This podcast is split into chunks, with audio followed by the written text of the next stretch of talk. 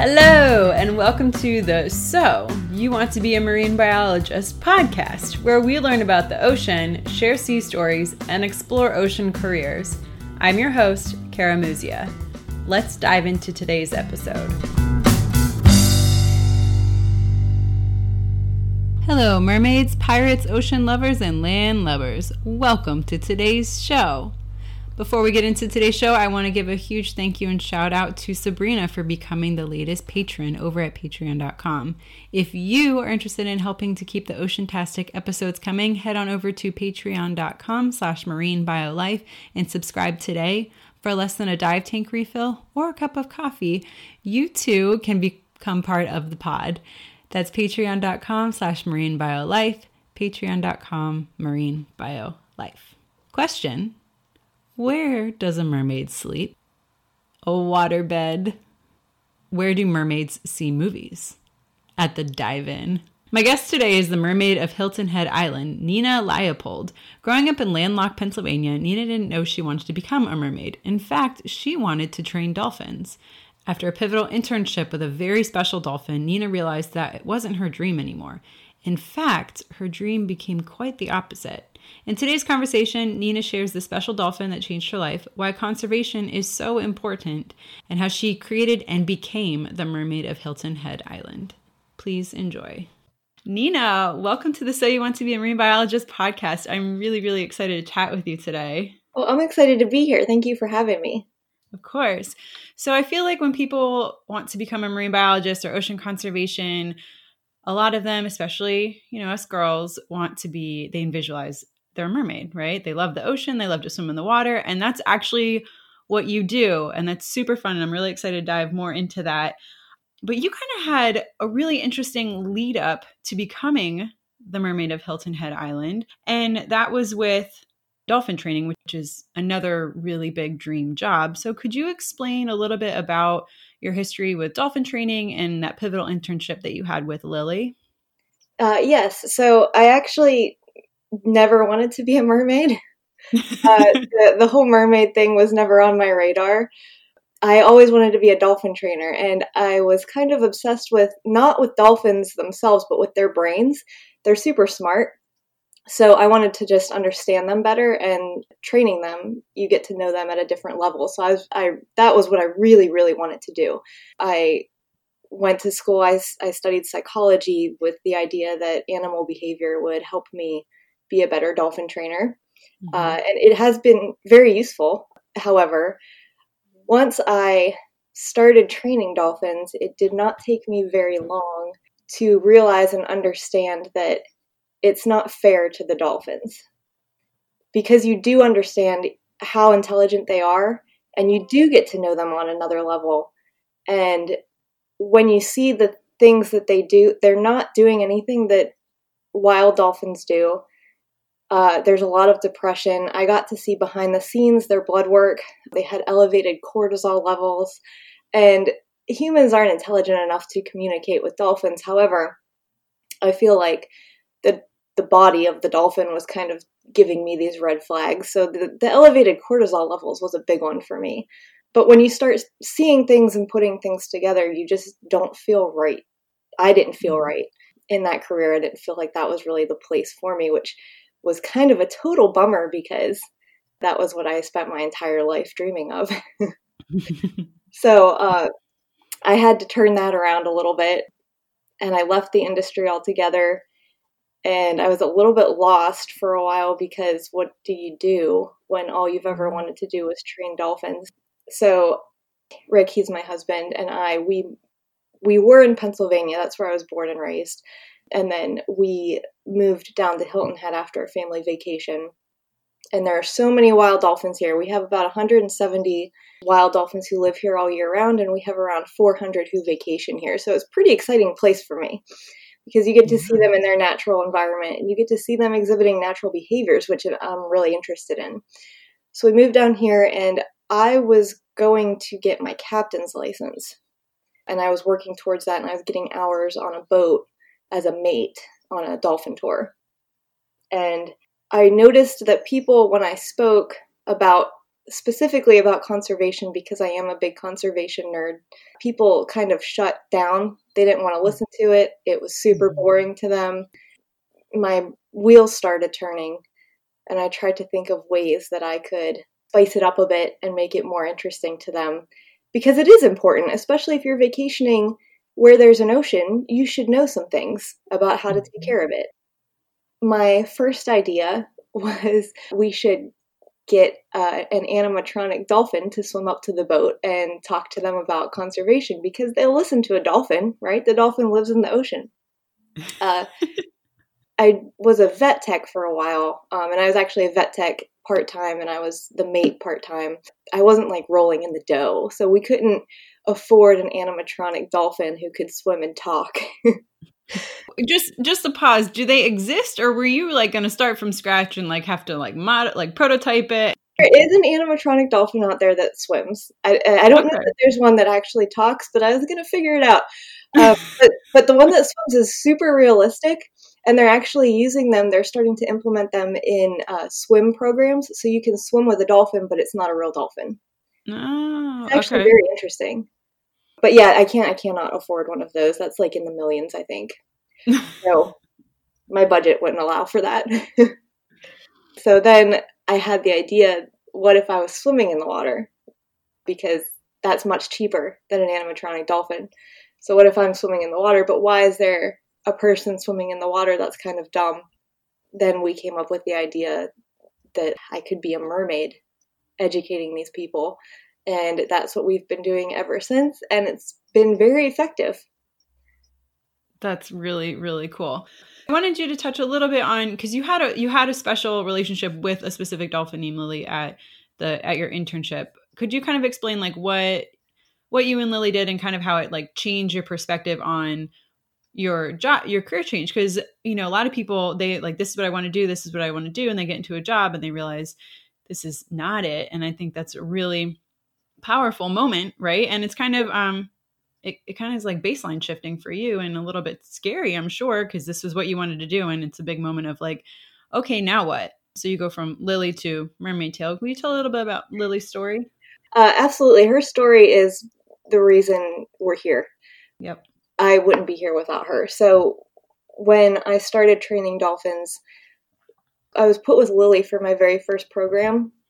And I was very not excited about it because she was a four year old dolphin. She was a younger one and she wasn't very experienced. And I have a horrible memory like the worst memory ever, super bad memory. And so I was super nervous that I was going to forget something and I'd be with this four year old dolphin who also doesn't know what she's doing. And so I was super nervous about it. And I get in the water with the dolphin and I have my guests with me. I think there were like five or six guests. I don't I don't remember exactly, but that's about average for a program. And I totally forgot. I was going through the what makes a dolphin a mammal, you know, and I was going through the five things. And then I totally forgot the hair and I was so mad at myself. And you know, when you forget, you start you start freaking out a little bit.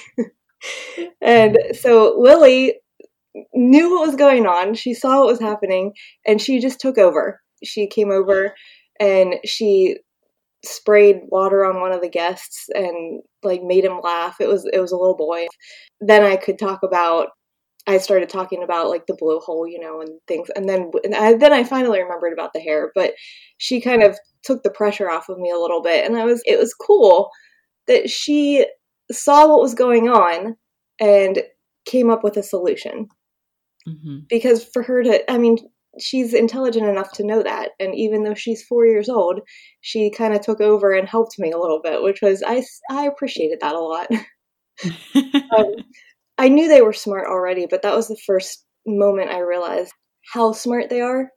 Like when you think of a four year old human child, uh, you don't think of them being able to do that. But for her to be four and to be able to step in like that and then uh, from that point on, I was put with Lily all the time because Lily and I just did really well together, and we mm-hmm. we worked together all the time. And she could read me, and it was super kind of creepy uh, the way she could do it because there there was one day I was told uh, I got news prior to going into work that day that my grandpa had a heart attack mm. and he was in the hospital. And so I was really, you know, when you get news like that, you get kind of, you're not on top of your game. Mm-mm. And she knew that. And I was sitting on the dock, just kind of in the, in my own world, uh, not paying attention to anything that was going on. And she came up and she put her head on my knees. Mm. And it was just the cutest thing. And she knew. And she, like, we had really good eye contact. And so Lily was my, she was my special girl. And before mm-hmm. I left, after I realized, and it was actually her blood work that kind of put me over the edge. That was the time when I realized that I can't do this because it wasn't just mm-hmm. any dolphin, it was Lily who had elevated cortisol levels. So, as happy as she seems, and as much as she's my rock, she's pretty stressed out herself. Mm-hmm. So, before I left, I promised her that I would get her out of that situation, and that's what I'm working towards now. That's really powerful. It's a great story. Thank you for sharing Lily's story. So, I love that you got so creative with this. You know, you got on the boat and you're trying to talk to people, and you, like Lily, had that intuitive sense of like, you know, people may or may not be uh, paying attention to what you're doing. So you you paid attention to that though, and and kind of saw that and kind of created your own way of getting through to people. I mean, how do you become a mermaid? You can you order these tails online? Do you have to practice lots with them before you had your first tour? I was I was very nervous the first time I swam with a tail because it's 30 pounds. Oh. It's neutrally buoyant, but I was super nervous about that. But I just got in the water. I'm a strong swimmer, right? I have my scuba certification and I'm a free diver, so I didn't feel like it would be an issue. So I got in the water with this thing, and I was fine. I, I started in a pool. I just practiced one day in a pool, and it was fine. Swimming with it was it, it was actually easier than swimming with legs. Uh, I joke around now, but I'm it's also very serious. I can't swim very well with legs anymore. so it was super easy to swim with with a tail. But then when we went into the ocean, it was a little bit more challenging. Uh, the current mm-hmm. here is super strong. We get a six to 10 foot tide change every six hours. So the current is very strong here. And the first time I went in the water, I'm glad I had the tail on because I think I would have been lost. I think I would have been sucked out to sea if I had legs. Uh, oh man. It was so strong, I could not get back to the boat. Then we had to regroup again because we can't do this. You know, that's not a realistic thing for us to do. So we had to actually mm-hmm. go around Hilton Head in a boat and find a spot where the current wasn't as bad. Mm-hmm. So now we have we have a special spot where the current isn't as bad where I can actually keep up with it. But it's it's very strong. Yeah, six to ten foot tidal change is huge. I didn't realize yeah. it was so drastic it's, there. It's and then working working around the tide changes too is challenging for our business because the spot where I swim, it gets so low at low tide, the boat can't fit back there. Mm. So I'm back there and I'm fine, uh, but the boat has a hard time because the boat is it's a 42 foot boat, so it has a hard time fitting back there at low tide. So we have to go through the schedule. That's actually something Rick is doing right now. That's our January project. We have to go through the schedule and take off any low tide tours mm. so that we're not hmm. running during low tide. Yeah. And I'm sure there's like a buffer too. It's not just like low tides at three o'clock, so we can't go out at three. It's like three hours before or after three o'clock, we can't go. Yeah, well, it's it's an hour before or after. Yes, okay. it's yeah, it gets pretty low, and especially when there's a full moon or a new moon, it's it's drastic. Hmm. Yeah, I could see that. That definitely adds another layer to it. So that's there, really there fun. There were so many challenges trying to make this work. but you overcame them, right? We so did, yes, we did. Found one, and then okay, I can't have an animatronic dolphin. What's next? I will put a tail on. Okay, well, I can't just jump in at this spot because I'm going to get ripped out to sea. So what's next? And then you found your new spot. So that's really, I love that you just kind of like kept working at it and creating this thing that you know was built of challenges, which I think most worthwhile things are. It's funny you say that because we kept telling ourselves that through the whole process we were like, if it's worthwhile, it's going to be problems. So that's how we got through it. We just kept telling ourselves it's going to be worth it. that's awesome. Tell me a little bit about the tour. Like you get on the boat and you're driving to go find Mermaid Nina. And what does Mermaid Nina say or kind of little little bit of the experience on the boat tour? So yeah, it's actually based on one of my children's books, The Mermaid's Friends. And so we have characters. So the first mate and the captain, they're both characters. Um, Pinky Plankton is the first mate, and she's Mermaid Nina's best friend. So you get onto the boat, and Pinky Plankton takes you through this whole. Uh, she tells you the story about Lily, and she tells you, you know, the story about how she met Mermaid Nina and how we're going to go out and find her. They talk about sea turtles. They talk about dolphins. I would say on 90 to 95% of the tours they find dolphins so then they always stop and you know hang out with them for a while mm-hmm. and then once they find me i swim up to the boat and i quiz them so pinky plankton mm. tells them before they get to me that i'm going to quiz them so that they can become ocean ambassadors and earn their badges mm. uh, so then i quiz them on i quiz them on things like sand dollars and starfish like local issues mm-hmm. that we have here because a lot of people take sand dollars here and it's very frustrating to the locals. And then we talk about sea turtle etiquette. Let's back up one second before we get to sea turtles because we have the same we have sea turtles here as well, and we have probably very similar etiquette issues. Um, but with sand dollars, what people don't realize is that they're alive. Yes. so people think that they're just seashells and um, they have fur and they move. So i don't know how people don't know that they're alive but somehow people just like to stay in denial i guess and say that they're mm-hmm. seashells. And so they take them by the buckets fulls here. Uh, it's crazy mm-hmm. how many sand dollars get taken. And they take starfish. Uh, they take really mm-hmm. anything they can find off the beaches. And it's very very frustrating especially for someone who loves the ocean and understands mm-hmm. biodiversity. Actually, my very first children's book was Sammy the Sand Dollar. Mm-hmm. And that was my first attempt to try to get people to stop slaughtering our sand dollars. um, and that was actually very effective. That that book sold. I sold a lot of those, and people would reach out and tell me that that really helped them because they didn't know. So still, there are so many people who just don't know.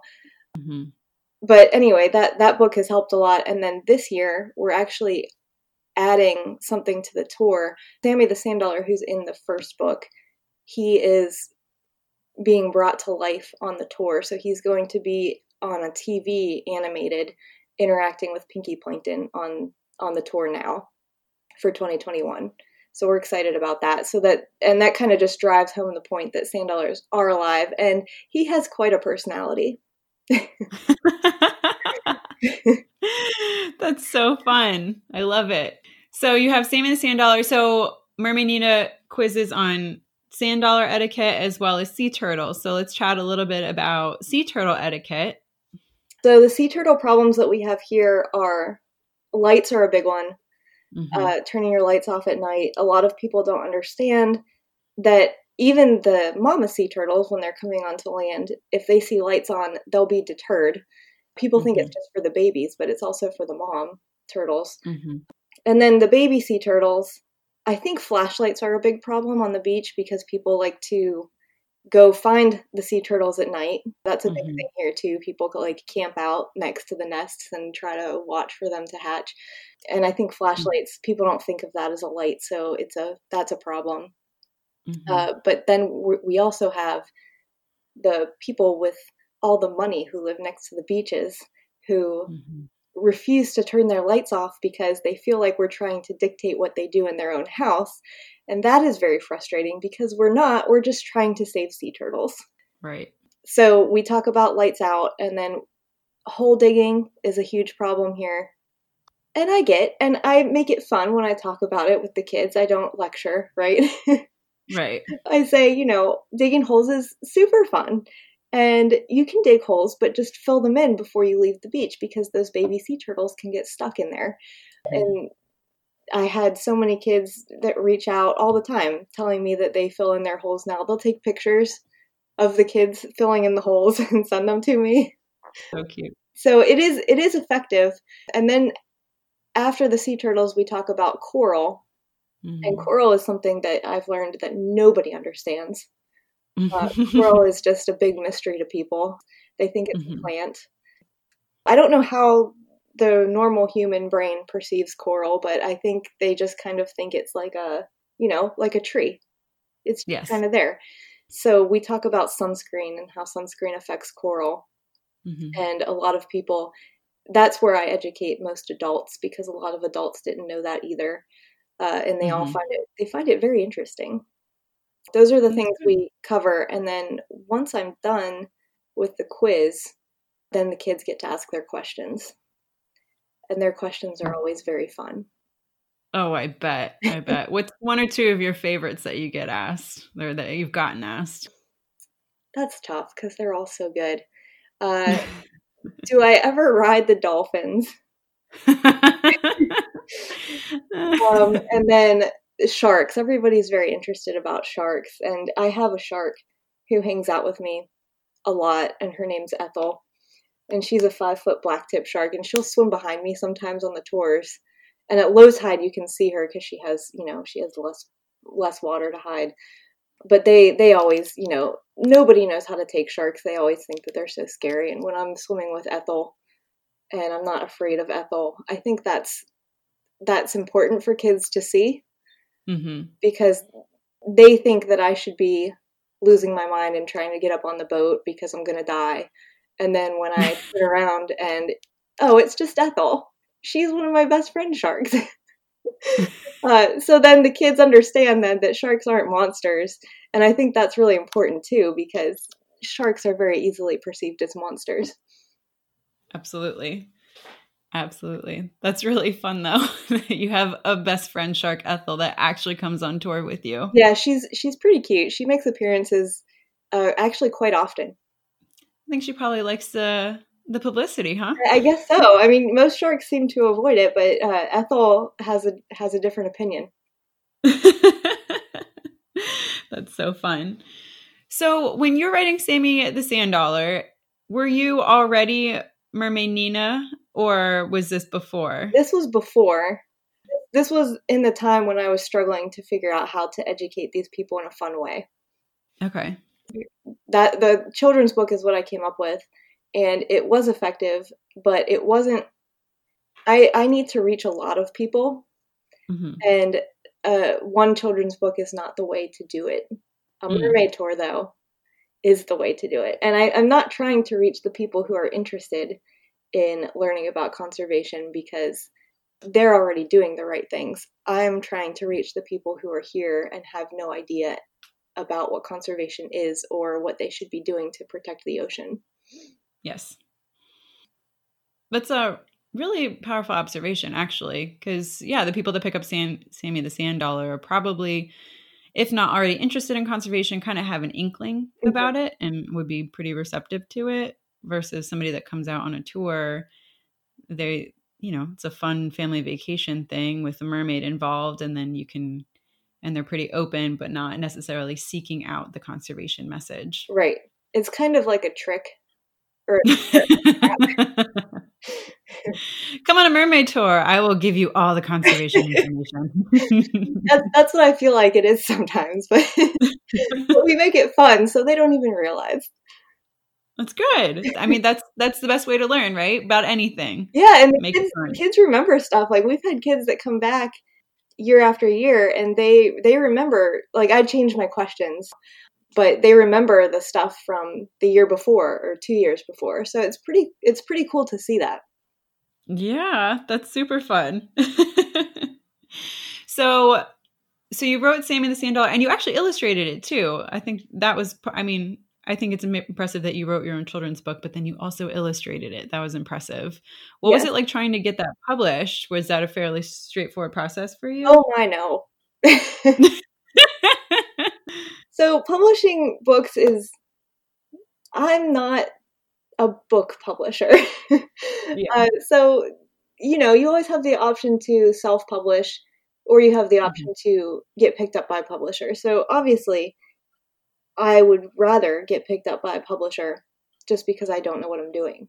Mm-hmm. So I applied to all of these publishers, and you get rejected a lot because that's what happens. And each rejection is one step closer to a success, right? Mm-hmm. Uh, so I got rejected so many times, and then I found this publisher in Charleston, and they were super excited about the book. They published it. They were really great, and then they sold the company to some people from overseas. So I could no mm. longer work with them, which was super sad because I liked them so so much. So now Rick and I have become book publishers. and I can't say that it's going smooth. Uh, it's it's quite challenging. So what we what we're trying to do is get the books hardcover, and it's very challenging. But it's it's actually one of our projects for January and February is to get this done so that we have them for the season. But I, I, wouldn't recommend it if you if you like being happy or don't or don't like stress because it's very stressful. Trying to get all the pieces together to publish a book. Yes, it's the the file sizes keep changing. It's just a lot of it's it's a lot. Hmm. Well, each challenge, if it was easy, it it would everybody would do it, right? keep it with the same mantra. yes. Yep, that's what we keep telling ourselves. that's really awesome, though. I think that's really cool that you guys are doing that and really persisting with that. And you have quite a few books. I mean, you have six books, is that right? Mermaid of Hilton Head Island, Sammy the Sand Dollar. You have a Christmas Carol, Mermaid of Hilton Head, uh, Tale of Tales, Dolphin Adventure, and the coloring book. Yes, yes, that's correct. That's amazing. I mean, it's January, February. We were talking a little bit before we started recording, and you said January, February, there's no tours because it's too cold in South Carolina and there just aren't enough people to around because it's not season. So right. is that primarily when you're writing your books and trying to get your messages out? Yes, that's when we focus on the retail and the books. This year I'm not publishing any new books because I'm trying to get these books published. Uh, and it's it's more time consuming than what I could have ever imagined. So I'm not publishing a new book this year, but yes, typically January and February are when I work on publishing a new book. Awesome. Tell me a little bit about either Dolphin Adventure or Tale of Tales. These are such fun books. Well, all of my books have some sort of message behind them and some mm-hmm. sort of takeaway and something that you can do to help the oceans. So, Tale of Tales is about litter mm. and uh, about how we need to clean up our beaches and if we see trash, pick it up. Dolphin Adventures is about why it's important to not feed dolphins. We have that's a huge problem here as well. Uh, people see the dolphins, they get excited to see them up close, and then they feed them because I guess they feel like that is how they need to see them closer. Uh, mm. And we have several dolphins in our pod that are chronic beggars. They just they'll swim up to boats with their mouths open and beg. We have mm. dolphins who have severe injuries uh, from begging. They have we have two dolphins that don't have dorsal fins at all because of boat propellers. They associate them with food, and I'm out on the water all the time, and I see it all the time, and it's very frustrating. Yeah, I could understand that absolutely. Well, let's chat a little bit about your dolphin pod. I mean, you said you had 100 over 100 local dolphins and then you have 400 visitors. Are you out on the boat kind of cataloging? I know one of the best ways to tell individual dolphins is by their dorsal fins. That's kind of like a thumbprint or fingerprint. They're all individual. Do you go out and help catalog them or how do you become close with these dolphins? So i don't ever have my phone with me because i'm i literally live in the water all day I, so I don't have I don't have a phone or any way to uh, take pictures of them. And I know people always think I'm joking when I say that, but I really am living in the water all day. But I do have my my staff, my my mates, and my captains. They do they'll get pictures of the dolphins mm-hmm. and I, I always tell them to try to get a good dorsal fin picture and i do keep all of the dorsal fin pictures and i put them together i actually just did that i put them together to to try to educate people, and it's going to be on our social media in I think two weeks. I'm going to start posting different dorsal fins and how you can tell them apart.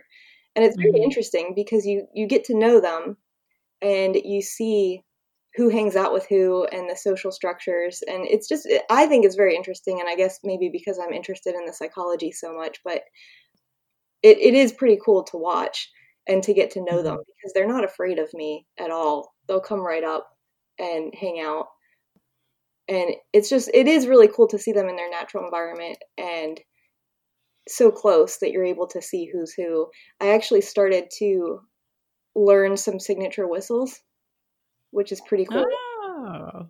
So you uh, can kind of communicate with them. Do you know what you're saying? Oh no, no, I don't. I don't whistle. oh, you know their whistles. Yeah, I've learned, I've learned, some of theirs, so I'm able to. I don't know if you know Hilton Head. The water visibility in Hilton Head is zero. Uh, you can't see anything. Yeah. So when I'm underwater, I can actually sometimes on some dolphins I can tell who is who just based on their whistles, which is pretty cool. That is really cool. You really are one with the dolphins. That's really special. yeah, it's, it is. It's something I don't ever take for granted. Yeah, that's so cool. I think that's a lot of people's dream, right? Like they say they want to study dolphins or train dolphins, but really they just want to be with the dolphins because they're amazing. And, yeah. and that's what you're doing. And it is. It's really awesome, but it's it's a lot of hard work goes into it. It's not just swimming with dolphins every day. Absolutely. So tell us a little bit about the behind the scenes. I mean, you have a captain and a crew and boat, and all of that requires a lot of coordination and maintenance, I'm sure. Yes. And then to be a mermaid in the water all day, I mean, human bodies, as much as like we are adapted to be in the water, we're also not meant to be submerged for long periods of time either. So could you kind of tell us a little bit about, you know, the prep work that goes into being a mermaid? Yeah. So I train year round. Mm-hmm.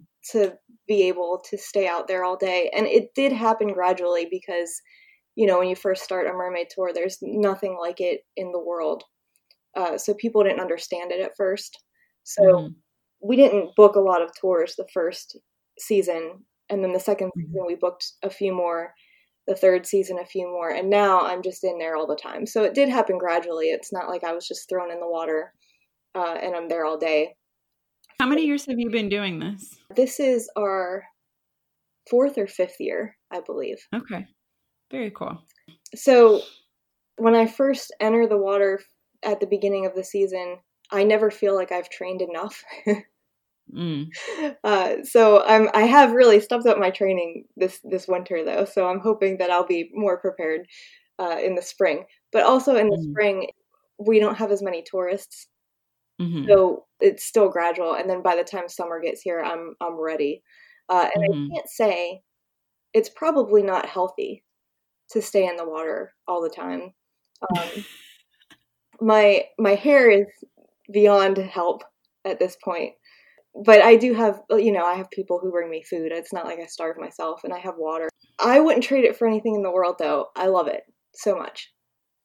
Yeah. So what does your training look like? What is mermaid training truly like? Are you swimming a lot? Are you doing a lot of I mean, you said you're a free diver and I would imagine as a mermaid you need to be underwater a bit. So yeah. are you doing practicing breath holds? I do. I practice breath holds a lot. And mostly I don't even use my breath hold on the tour very often because I'm on the surface talking to everybody. Mm-hmm. It's mostly just in case something happens so I don't lose that. Um, mm-hmm. Right now I'm at, I can stay under for about two to three minutes, and that could be a life saving situation if if something would happen, you know, and I'm under mm-hmm. there for a while. So that's kind of why I keep up with that more so than the tour. I don't really use it on the tour, but stamina is a big one because that current and being out there for as long as I am, that can get quite tricky, especially on days when I hate full moons so much. While everybody's in wonder, Mermaid Nina is going, "No, the current's stronger." yeah, it uh, that really. By the end of the day, on a full moon day, I am very, very tired. Yeah, mm. I can imagine. I can imagine. Training off season is swimming a lot. Do you swim with the tail? No, no, I don't. Uh, I actually don't enjoy having my tail with me very often because it gets attention that I don't want. Um, I kind of like to go under the radar when I'm not working. Fair enough. Uh, so I can imagine that would attract a lot of people. Yeah, and I just I would rather just be left alone when I'm training. I Um, think most people feel that way. but then in in August we have box jellyfish. Oh, you get box jellyfish. You do. How exciting is that? Oh my gosh. Okay, wait. So for listeners, you know, there's some jellies that don't sting and like some that are okay. Box jellies are do not fall in that category. They're actually um quite powerful. Um we don't have the species that's super lethal, but it's still not a fun sting. So what do you do about that? It's really rare here. Yeah, it's like we don't we don't see them very often. No, it is not rare in Hilton Head. uh, Mm. we have the four-handed box jelly, and they aren't typically fatal, but if you have some sort of reaction, they could be. Mhm. and the sting is not it's not a fun not a fun sting to experience i actually milked the box jellies this past august and refrigerated the venom and then over the winter well like now i've been stinging myself just so that i can develop a, a little bit more immunity to their stings should i get stung because like i said we don't have any visibility so you you don't see them coming it's all it's always a surprise Wow. So how do you milk a how do you milk, milk a jellyfish? Let's Right. start there. Right. Okay. So they did this in Australia, and I watched a video on it because how do you milk a box jellyfish, right? It's weird. What you do is you're supposed to pour alcohol over them, and then they release their venom, and then you just collect the venom. Like it just drips, you know, it's not like they Mm. spray, you know. Uh, so then you collect the venom and then you preserve it. I had to put it on ice and then I Mhm. put it in the refrigerator. But the native venom is much more potent than the the milked venom. So Mhm. the milked venom, like I've been stinging myself. I think the last time I stung myself was around Thanksgiving. Um, Mhm. It stings. You can feel it, but it's not anywhere near as powerful as the native venom, which is good and probably bad. I don't know how how effective that is in building up an immunity. How long have you been trying to do this and is it effective? Have there been studies on this that like getting repeatedly stung? There was a study that I read, I forget which university published it, but they said that getting stung multiple times does build up immunity. So I wouldn't be doing this if I didn't have some sort of evidence that it might work. Of course, Um, because who actually wants to sting themselves? right. so so yeah, I'm hoping this is my first winter doing this, so I'm hoping that it helps. We'll see. Have you gotten stung by box jellies then while you've been in the water? Yeah, I got stung by one, and it was just it just swiped me. It didn't wrap or anything. It was like a super not horrible sting, and Mm. it was the worst pain I've ever felt ever. Mm. Mm. I thought it was a I thought it was some sort of shark because it was so sharp. That's what it felt like. Um, and Oh then afterwards, I had to get out of the water because I was really dizzy and lightheaded. I just don't want that to happen ever again. And if it if it wraps, uh, I would rather have some sort of immunity built up already because that could I could see where that could be bad. yeah, that's really scary because yeah, because you can't see them coming. Yeah. And everybody asks me if I'm afraid of sharks and alligators, and it's all about the box jellies for me. Mm-hmm. Yeah, the ones you really can't see coming. Yeah. So speaking of wildlife, what has been wildlife's you said dolphins kind of come up and interact with you, but what was the first interaction like when you had the tail on? Were they just totally like, "Hello, person in the water with the tail, this is fine," or were they kind of checking you out? Um, no, when I first when I first started swimming with the tail, they avoided me. uh, they didn't know what this was. They were real sketched out about it. Um, pretty much all the wildlife avoided me except for the manatees. Uh, the the sea cows are like, "Whatever." they don't know what's going on. So the dolphins were super sketchy about it.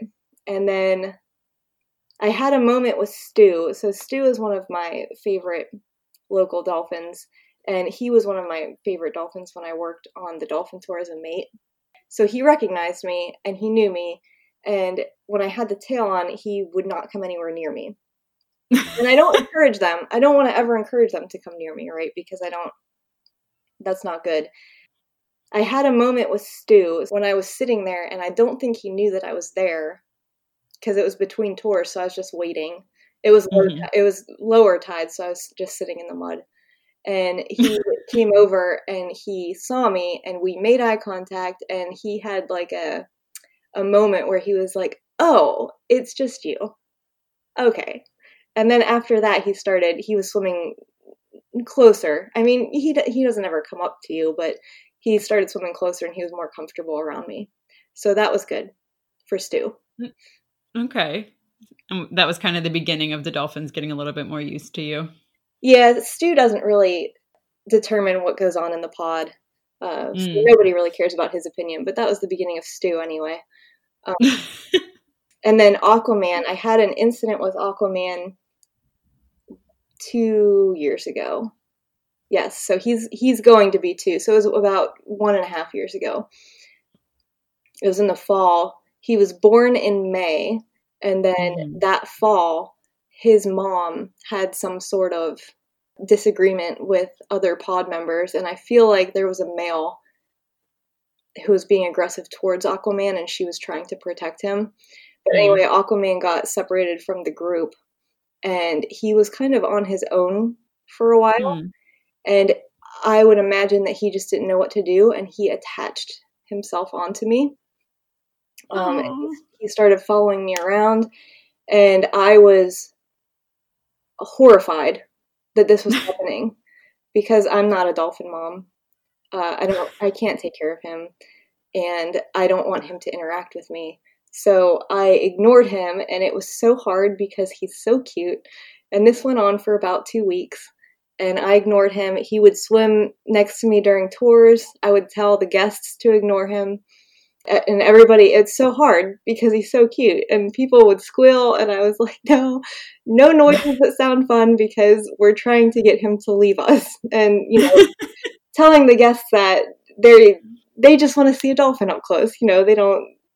They don't Right. They're like, I don't, I don't get this. He's right here. I'm excited about this. like I'm, uh, yeah, I'm telling them to act beyond what they're uh, naturally wanting to do. So finally, after about two weeks, he decided that I was pretty boring, and he moved on to Nessie, who's an who's an adult female in the pod, and he's been with Nessie ever since. And it's good to see him and Nessie hang out all the time. He, Good. he leaves me alone now. He's back in the dolphin world. Yes, where he's supposed to be. What a fun story, though. You got to be a dolphin mom for two weeks in the most responsible way possible. Yeah, it's really hard to ignore him. And I like I wasn't making eye contact or anything. It's so hard. It's very difficult, but but we we got him with back in the dolphin world, so that's good. Yeah, that is good. I can't imagine how hard that would be. so we mentioned a little bit earlier, you know, on your when you were in, during your internship, you would kind of go over the five ways that dolphins are mammals and stuff like that, and we kind of just kept on there. So let's bring that back up. We'll do a little biology lesson. Dolphins are mammals because of hair, because they give birth to live young. They breathe air. They have lungs like us. And then what are the other two? They're warm blooded. They give live birth. They have mammary glands, um, and they breathe air. Okay. And there you go. Yep. Just like us. When they're first born, they have uh, hair along their rostrum that falls out shortly after Okay. they're born. So that's why you've never seen a hairy dolphin, but they are born with hair. And their rostrum for listeners is just their nose. It's called a rostrum, Yes. or what looks like their nose. It's not really a nose because their nose is on top of their head in their blowhole.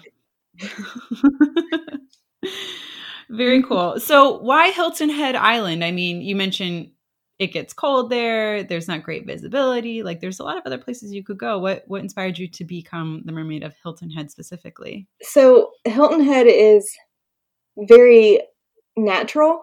Um, the Mhm. the town itself is, tries to preserve nature as much as possible, which I really really like. Mhm. Our dolphin population is very healthy, which I really like. Our turtle population is healthy, which I like. I've traveled places since we've moved to Hilton Head, and I've never found a place that's like Hilton Head. It's just very unique, and I have I have a lot of passion for it and the wildlife that's here. Mm-hmm. It just felt like home. It does. And it, it sounds very strange, and you'll probably never hear anyone else say this, but I like that we don't have any visibility because I'm able to disappear better. you kind of pop out of nowhere on your tour and then fade into the abyss. Yeah. And I, I like that because then I can just leave. That's really fun. I a lot of people have problems with visibility. I mean, myself included. I, you know, when I'm diving, there's a foot and a half is. I'm definitely doing mental games. So that's really special that you're just like, I prefer it. Yeah. Well, I've I didn't prefer it at the beginning because I, you know, I wasn't familiar with the area, so I didn't. I ran into a lot of things. Uh, we have oysters here, so oysters are really sharp, and mm-hmm. I have I have a lot of scarring from that from that first year but that now I've kind of learned I've learned the area better and I've also learned that the oysters when when they're underwater, they make a popping noise. Yes. And that popping noise, I've learned how to tune into that so I know when I'm getting close to oysters mm-hmm. that I mm-hmm. don't run into any oysters and I haven't run into an oyster in 2 years, I think. That's impressive. Congratulations yeah. on that milestone. Thank you. That's really impressive that you're listening. You listen so much to the underwater world. A lot of people think that it's so quiet and silent. And in some ways it is, right? It's very different sounds from our above world. But you hear dolphins, you can hear them clicking or making their high pitched whistles. You hear oysters popping. You can probably hear boat motors all day long. So there can be lots of noise yeah. underwater. They say when one of your senses isn't working, that your other ones are better. Mm-hmm. I can't see anything, so my ears are more I guess they pay attention better underwater. Mm-hmm. That's really cool. Very special. So, a couple questions for you as we wrap up here. One of my very, very favorite questions to ask is what is your favorite field story or stories to tell? And this could just be like a magical day out in the water, or it could just be like, well, a litany of things went wrong, mm. and now it's a really great story. Oh my. Okay. I think I think my favorite is going to have to be the my sea turtle story. So, okay. I had a sea turtle. I was talking to the kids actually about sea turtles, and a sea turtle, a, a little one, you know, not a huge sea turtle, probably medium sized sea turtle, came over and rested on my fluke. um, and I was super nervous because I didn't want to uh, hurt him. You know, I didn't want to flick the fluke and hurt him, so I like wasn't moving. And it's hard to not move when there's current and you're trying to swim. Uh, mm-hmm. he stayed there for so long, and I have cameras on me all the time, right? Like all the parents are getting pictures of their kids with the mermaid on every tour, and there wasn't a single camera taking a picture at that moment. And he, oh, he no. was on my tail for so long. And I told them, I said, get a picture of this turtle. and no one got a picture of it. I was so sad. oh. and then he finally he finally left. We have a villain who who comes in through the ha- about halfway through the tour. Um, mm-hmm. And that's tr- to try to educate people about captivity without actually talking about it. So the villain comes over and tries to capture me with the net to put me in a tank. And mm. um, once the villain started coming over, the turtle left. But it was so sad that no one got a picture of that turtle. magical moment and stored in your memory. yeah, it was magical, but it just wasn't captured. Aw. That's really cool, though. Just hanging out on the fluke. I love yeah, that. Yeah, like I guess he thought that was a good place to rest. I don't know. it's awesome. So, as as my parture for each episode, I like to leave each member of the audience a conservation ask to go forth into the world and do. What would you like the audience to take away from this episode and to go and do? There are so many. Uh, so I would probably say the biggest one that is that has the easiest fix is plastic. Um, mm-hmm. Try to eliminate single-use plastic as much as possible. Uh, when you have an option to purchase something that's plastic or made out of some other material, go for the other material. Just don't use balloons. Balloons don't need to be used ever. They're not necessary. Don't use balloons. I would also say when you're visiting somewhere to be aware of what kind of wildlife they have and the proper etiquette for that wildlife. So do your research before you go somewhere. Um, I would also say ocean or reef friendly sunscreen is a big one because a lot of people don't know about that. And 14, I, I believe it's 14,000 tons of sunscreen gets into the ocean every year. Uh, Mhm. So it it could make a huge difference if everyone switches over to reef friendly sunscreen. hmm And then my really big one is don't buy a ticket to any captivity facility, especially if you don't know what you're supporting. A lot of these places just they're not good for the dolphins and we need to really start phasing this out. mm-hmm. It's a really, really good asks. So I want to back up to a couple of them. Balloons. Hmm. Why are balloons so terrible, Nina? Okay, so balloons they don't break down, right? They break Mhm. up into tiny pieces called microplastics. Even the ones that are rubber or whatever silicone, whatever they say they they use, uh, they Mhm. still don't break down in the ocean. So they're there all the time. Sea turtles eat jellyfish. Mm-hmm. Balloons look like jellyfish when they're in the water. They don't go to Mhm. heaven. They go to the oceans. And a lot of times mm-hmm. they still have the strings attached and then they become an entanglement issue. I'm very mm-hmm. passionate about my hatred towards balloons. I I feel very similarly about balloons, and people I, people feel like I'm raining on their parade, and I really don't mean to. Right. I think there's a lot of different creative ways to decorate for parties Correct. or to commemorate a loved one, and people need to get a little bit more creative. But yeah, ballo- balloons. So we have a, a local organization here. It's uh, balloons blow and straws suck. It's very funny, um, and it's very accurate because when you even if you don't mean to do like the intentional commemorative balloon release for a loved one that has passed, um, they do blow like. I did sea turtle research for a really long time, and on the beach, I would find Mother's Day balloons and Valentine's Day balloons like no tomorrow, just all over the beach. And you know, people aren't celebrating on the beach, right. so it's coming from inland and blowing onto the probably blowing out to ocean. That's Yes. and the waves are washing it back up on shore. And those are the, just the ones that we find, right? I've been 10, 12 miles offshore and found balloons that are just still floating there with their strings hanging, and, and they do become entanglement hazards. So that is a big one. It's a, it's a really good one. And they're never sure. necessary, ever. You could plant a tree Yes. for somebody. Plant a tree. Yes. and um and I liked your point about, you know, educating yourself on wildlife and you know, if you're going somewhere and it may be a quick trip or you just don't have time, whatever reasons you want to provide to yourself for not educating yourself on local wildlife when you're going to on a vacation, then just try to remember leave no trace, right? Leave leave footsteps, take only pictures, you know, don't be picking up buckets of live things whether it's plants or animals or seashells that Yeah. may be alive.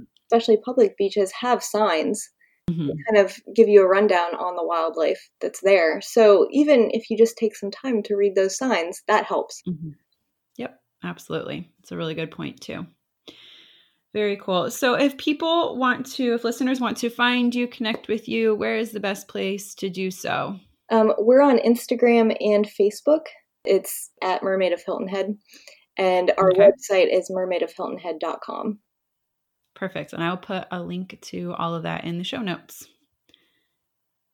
Awesome. Well, Nina, thank you so much for being on the podcast today. Was there anything else you want to ask of lit- listeners?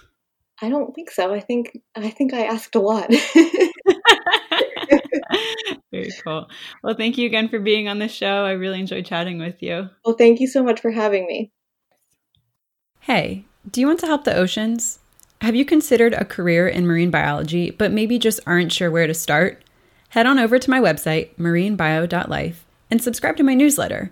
When you subscribe, you'll receive a free PDF download where you'll learn the seven steps to becoming a marine biologist without the degree.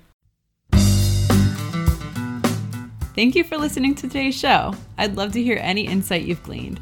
Leave a comment in the show notes or send me an email over at marinebio.life. If you enjoyed this episode, leave a review and, of course, share with your friends. If you want more resources for ocean news, including conservation topics and careers, plus personal insight from me that I just don't share anywhere else, join me at marinebio.life and sign up for email updates. Keep after your dreams and making waves in your community. One person can make a difference. Thank you so much for listening, and I'll catch you next time on the So You Want to Be a Marine Biologist podcast.